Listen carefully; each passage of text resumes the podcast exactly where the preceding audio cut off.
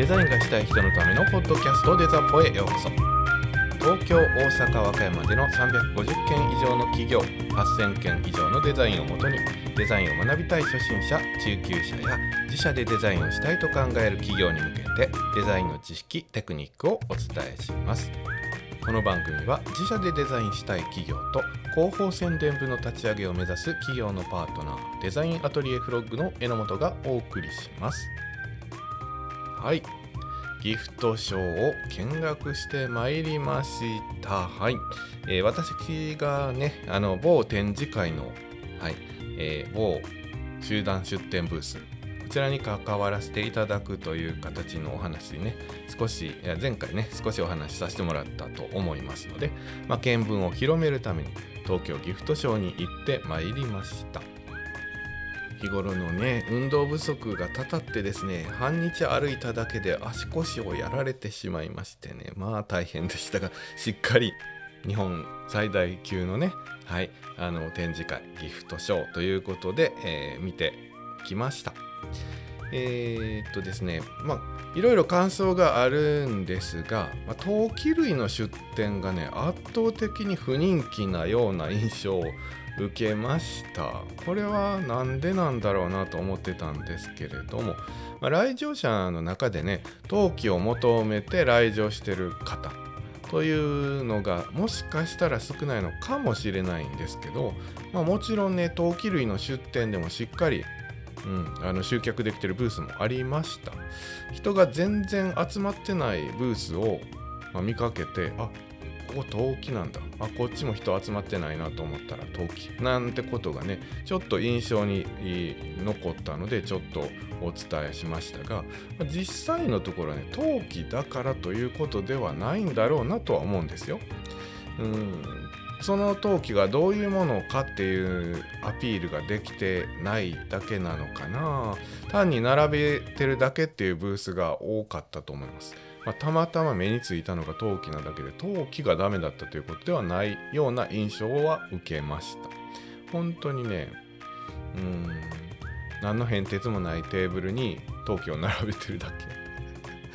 というようなところが、まあ、あの明らかに集客できてなかったなという感じでしたね。えー、実際にねその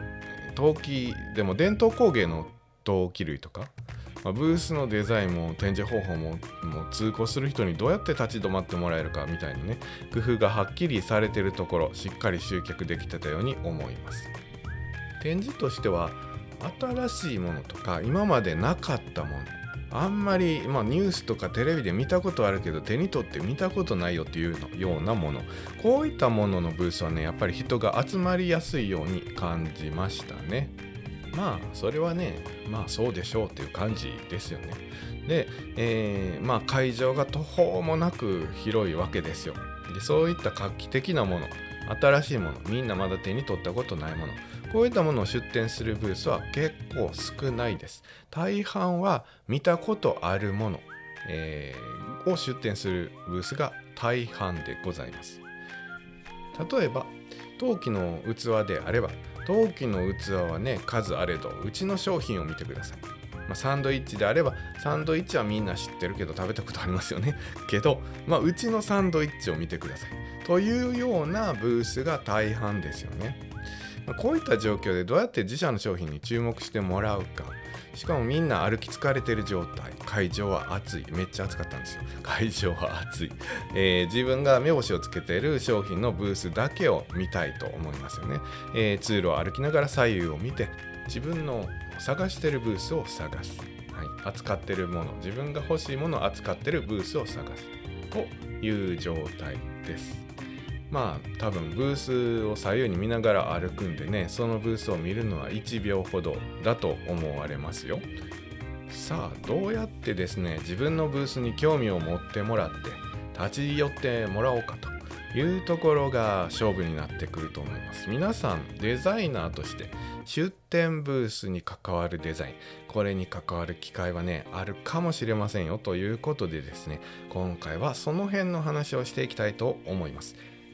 そうそうそう。その営業がね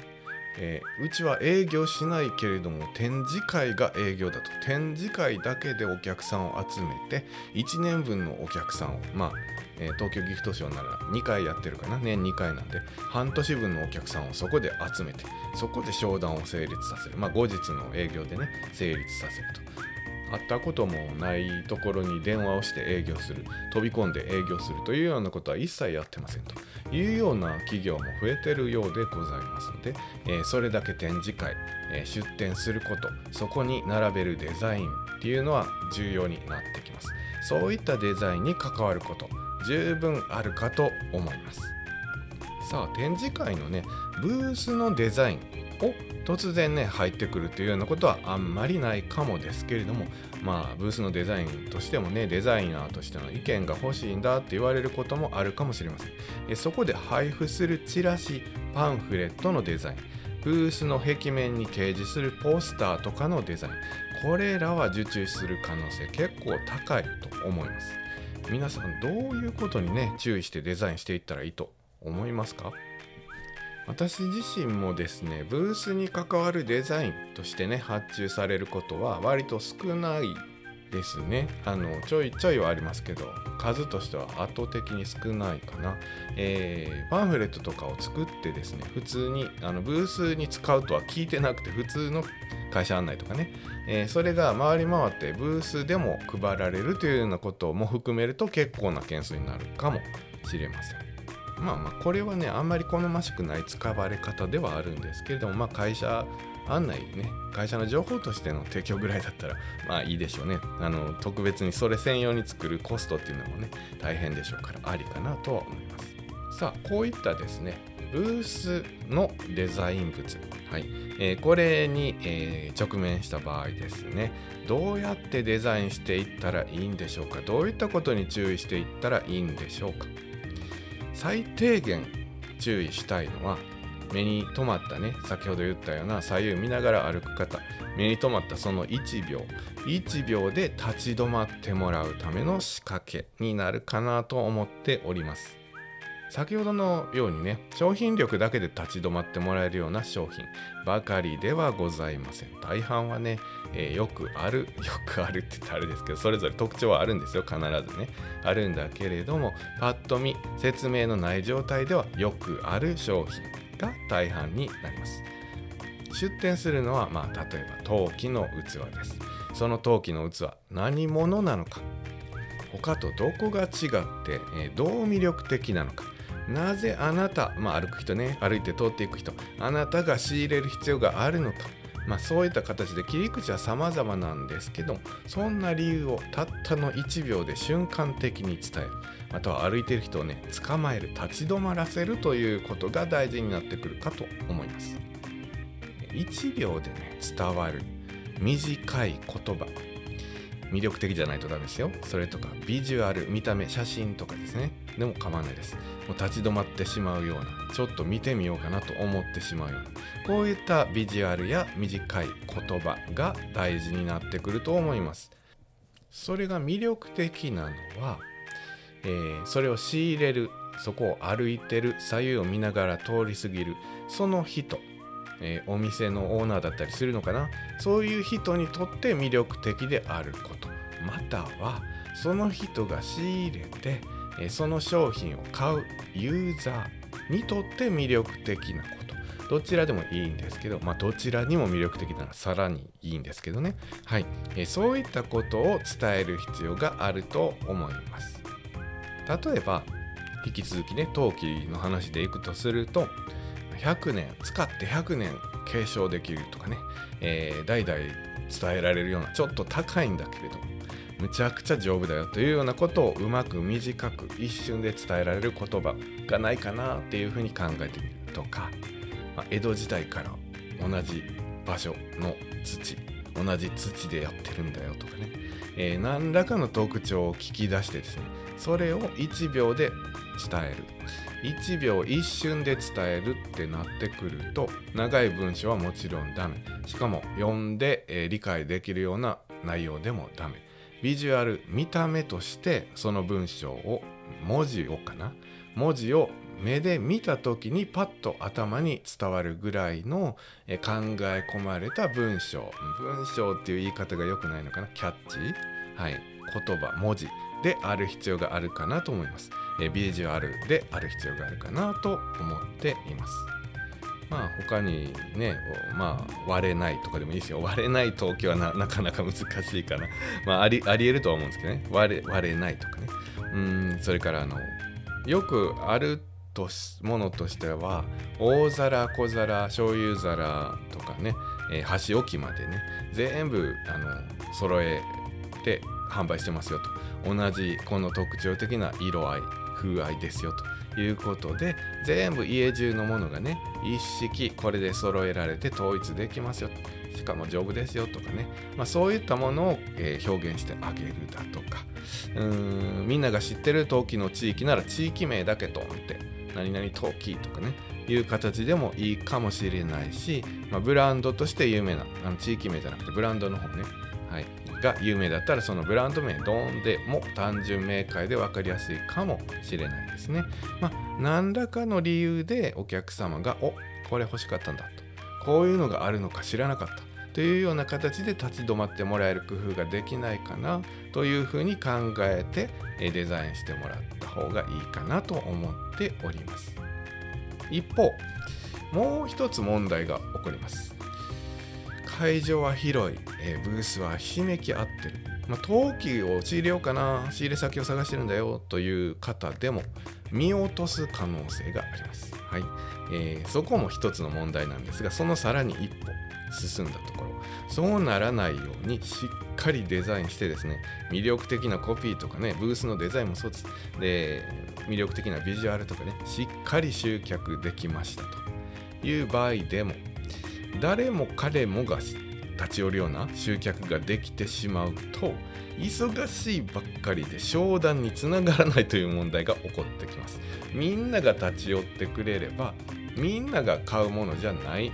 のであればね本当に陶器を仕入れようかな。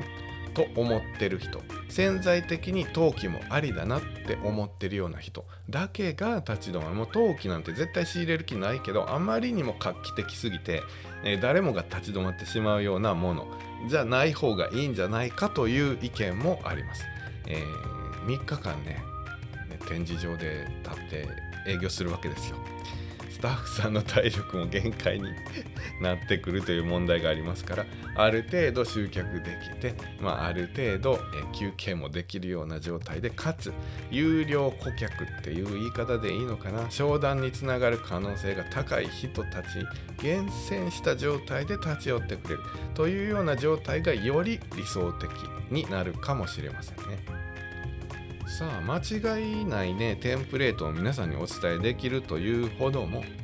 まあ、ブースのデザイン経験がないので申し訳ございませんが、まあ、考え方としてはね、えー、結局そういうことになるのかなと思っております、えー、日頃ですねいろんなデザイン名刺、えー、チラシ DM パンフレットねたくさんデザインして蓄積されたあ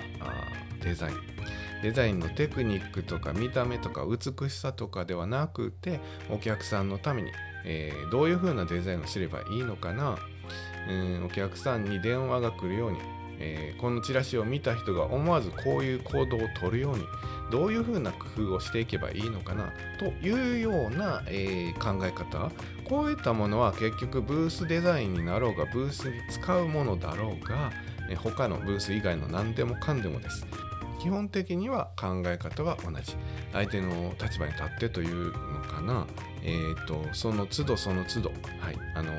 いつも同じデザインを右から左へ回す考え方じゃなくってその時々に合わせてベストなデザインを考えていってもらうということの積み重ね考え方の積み重ねの延長でいけるかと思いますが、まあ、もちろんブース特有のね、あのことがあると思いますから私みたいに、えー、一回現場に行ってもらうとかね経験ができるのであればしてもらった方がいいかなとは思いますが、え、基本的にはそういう形で、え、デザインしていってもらって大丈夫かなと思っております。他にもねギフトショーを見て感じたことがあります、えー、皆さんが関わる時にねちょっとは参考になるかなと思うので、えー、お伝えしたいと思いますが、まあ、一つはね明るさです。明るいブースっていうのはやっぱり圧倒的に目立ってました。会場自体はそんな暗いわけじゃないんだけれども天井が高いからうん赤々としてるというほどではない。やっぱりブースごとに照明は必ずついております。その照明が明るいとめちゃくちゃ目立ちました。で、えー、後でお話ししますがうん白いブース。壁があってそれが真っ白っていうブース。こういったものは照明をしっかり反射してですね輝いてるんですね。めちゃくちゃ目立ってるんです。はい、えー、こういった明るさに関しても考えていっていただければいいかなと思います、えー、自分が貼るねポスター、えー、ブースのデザインは自分がやらないなんてことの方が多いと思います。ブースのデザインを聞いてですねその壁面はどういう色なのか。あ結構濃いブルーなんだなと。そこに貼るポスター。じゃあ何色がいいんだろう。このポスターをパッと目に入ってもらってここに書いてるキャッチでしっかりお客さん通行人を引き止めるんだという形であればそこに映える色、はい。えー、例えば明るさがしっかり反射するような真っ白でキャッチコピーをドーンと入れるんだとかね。そうまあ、例えばですよ。いろんなパターンあると思うんでね。はい。えそういった形も必要かなと思います。明るさについて考えてみてもいいかなという点。それから次は人です。スタッフがどういう動きをしてるかっていうので結構歩歩いてね僕回ってみたところ結構印象が違いました。通路に出てもう手当たり次第に声をかけるブースもありました。スタッフさんいっぱいいましたね、まあ、そういったところは確かに捕まります。僕も大半は通過するんですよ。僕何も仕入れないからね。通過するんですけどそういうところは当然捕まります。で、えー、話の流れ上パンフレットも頂いてですね、えー、名刺を差し出されるので名刺も交換します。はい。まあ、そういった形って果たして正解なのかどうか。先ほどお伝えしましたように名刺はたくさん集まっても商談につながらないんじゃないのかという問題ですね、えー、こういったことが起こり得ます。一方まあね椅子に座ってですね、えー、スマホを触って店番してるだけというブースもございましたね。もうもう明らかに人は集まっておりませんでしたもう誰も見向きもしない、えー、スタッフも別に呼び止めないこっちも見ないはい、あの興味ある人がいたら寄ってねっていう感じですね。そういう雰囲気だと興味があっても寄らなくなっちゃうんですよね。まあ、これは極端ですが実際に結構ありました。そんな中で意外と良かったのがブースの中に立ちながらですよ。スタッフさん同士で楽しそうになんか世間話してるブース。これ意外と良かったです。これはねブースの商品に興味がある人もまあその気兼ねなく立ち寄れると。立ち寄ってくれた人にすかさずアプローチしてくれると。いうような感じですね。こういった状況で名刺交換した人って、えー、確かに、うん、あの商品に興味があって立ち寄ってくれてる方ですから。商談につながりやすいということはね想像できますよね。さああとはですねブース自体の話になりますがまあ、こちらはね、えー、皆さんが直接ね、すぐブースデザインしてくださいっていう形には、デザポのリスナーさんとしては多分ないとは思う、思われますけどね。あの、空間デザインとか建築家さんとかがやったりとかもしますし、えー、デザポを聞いていただいてる方は多分、グラフィックデザイナーよりかな？っていう風な思っておりますので、まあ、あまり関わらないとは思うんですがでもいろんな印刷物デザインね、えー、をしているとブースに関する意見を求められたりすることはあると思いますこのブースデザインこれはね専門家が圧倒的に少ないそうですえー、ブースデザインの専門家ですという方ね、まこういった方は本当少ないと。で、えー、ブースを施工する業者は一定数いるようです。その施工業者がブースも担デザインも担っているという場合が多いと。それから先ほど言ったような空間デザイナー建築デザイナー、はい、こういった方がデザインしている。というのが大半だそうですこういった展示会ブースのねデザインこの状況の中の専門家としてね有名なのはスーパーペンギン株式会社の竹村直久氏ですね。はい、えー、石川県の集団出店ブースでね有名でございます。真っ白な、はい、あのブースデザインで、えー、先ほどちらっと、えー、触りだけ言いました、え照明。照明を真っ白なところに当ててめちゃくちゃ光ってる。めちゃくちゃ明るい目立つブースをデザインされる方でございます。ギフトショーを、えー、回ってる中でもところどころにあおそらくスーパーペンギン株式会社さん竹村さんが、えー、手掛けたんだろうなという感じのデザインのブースはちょくちょくちょくちょくありましたね、えー、2つや3つではございませんでした。それだけ、えー、みんなが求めてるデザインをされているということですね。明らかに目立っておりました。あまりにも有名なので真似する真っ白なブースもあればあ真似するわけにはいかないと。同じになっちゃうわけにはいかないということで白はやめようというブースもあると。お聞きしております。まあ、そのぐらいね、えー、ブースデザインでは第一人者なのかなという方です。書籍もね、私読ませていただきまして、まあ、今回の配信もね、ところどころ、はいえー、その書籍からね、えー、学習させていただいたことも混じってるかなという形になっておりますが、えー、本物はね 僕僕みたいなにわかではなく本物はもう、はい、あのブースの明るさキャッチの端的さ。人の位置動き。人がブースに入ってくる仕組み。人だかりを作るための工夫とかね。展示台の位置とかね。角度とかね。高さとかね。そういったものまでねもう細かく計算されてデザインされております、えー、ご興味ある方はね書籍の方、えー、集客できる展示会ブース作り、ね、こちらの方を見ていただいてもいいかなと思っております。デザポでは皆様のメッセージやトークテーマをお待ちしています。インスタグラム X でデザインアトリエフログで検索、フォローの上、ダイレクトメールをお願いします。ポッドキャストの概要欄にはメールアドレスも記載していますので、メールでのメッセージでも OK です。X でツイートしていただく場合は、ハッシュタグデザポ、デザはカタカナ、ポはひらがなをつけてのツイートをお願いします。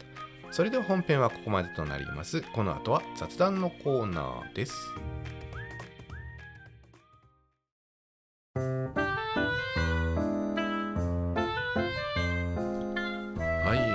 様です。東京ギフトショーはね朝和歌山出発しまして 当日のうちにギフトショー。で夜はあのアグデザの角田君とセブンドアーズのねラセブンドアーズラジオの梶君と、はいえー、いつものメンバーで食事。で寝る。えー、翌朝和歌山に向けて出発。という形でですね全く東京を回らずに帰ってまいりましたのでまあ東京の久しぶりの東京の印象はないに等しい状態でございました。15年ぐらい前もうはっきり覚えてないです。はい15年か 20, 20年も前じゃないかな。うん東京に住んでですねデザインしていた時もまあね起きて仕事して終わったら寝るというような状況でしたから。その時もそれほど印象に残ってはおりませんので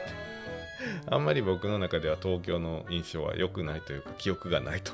いう感じではございます。あでもあの行き帰りにですね角田君とご一緒させていただいたんであの電車新幹線の窓から安土城とかねあの関ヶ原とか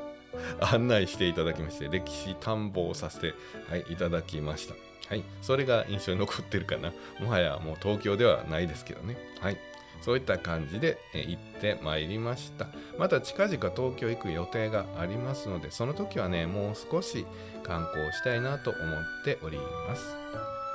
まあそんな感じでね、おかげさまで忙しくさせていただいておりますせいで、アニメが見れていないということで、全然皆さんと会話が、皆さんとアニメの話はしないですけど、アニメが追っついていない。早々のフリーレンも途中まで見て止まったまんまという状態でございます。しっかりね、遊ぶ時間もね、作っていきたいと思っております。あとあの SNS ですね SNS 皆さん確認していただいてますか？そのショートの動画をデザーっぽじゃないな名称はデザインアトリフロッグでやってるかな SNSX、インスタそれからスレッズはいこちらでショートの動画をアップしております。今は名刺のねデザインのポイント少しずつね、えーえー、30秒だったり40秒だったりするのかな？かなり短い感じのねショート動画をアップしております。今操作的なことじゃなくてデザインする時のポイント注意した方がいいことなんかを小出しにしておりますので、ま、初心者さんはもちろん中級者さん、まあ、場合によってはプロの方も見ていただければあ何かしらヒントが見つかるかもしれませんご興味ある方はぜひぜひご確認くださいメッセージをご紹介したいと思います。みっくんコンフリさん、コンテンツフリークスさんですね。あの、ポッドキャスト番組になります。メッセージいただきました。ありがとうございます。というか、えっ、ー、と、メッセージじゃないね。ツイートをされてるのを勝手に読ませていただきます。ありがとうございます。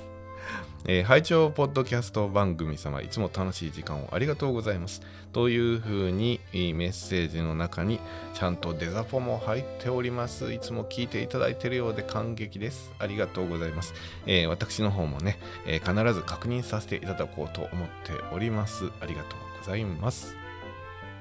それでは本日はここまでとなります。皆様次回までさようなら。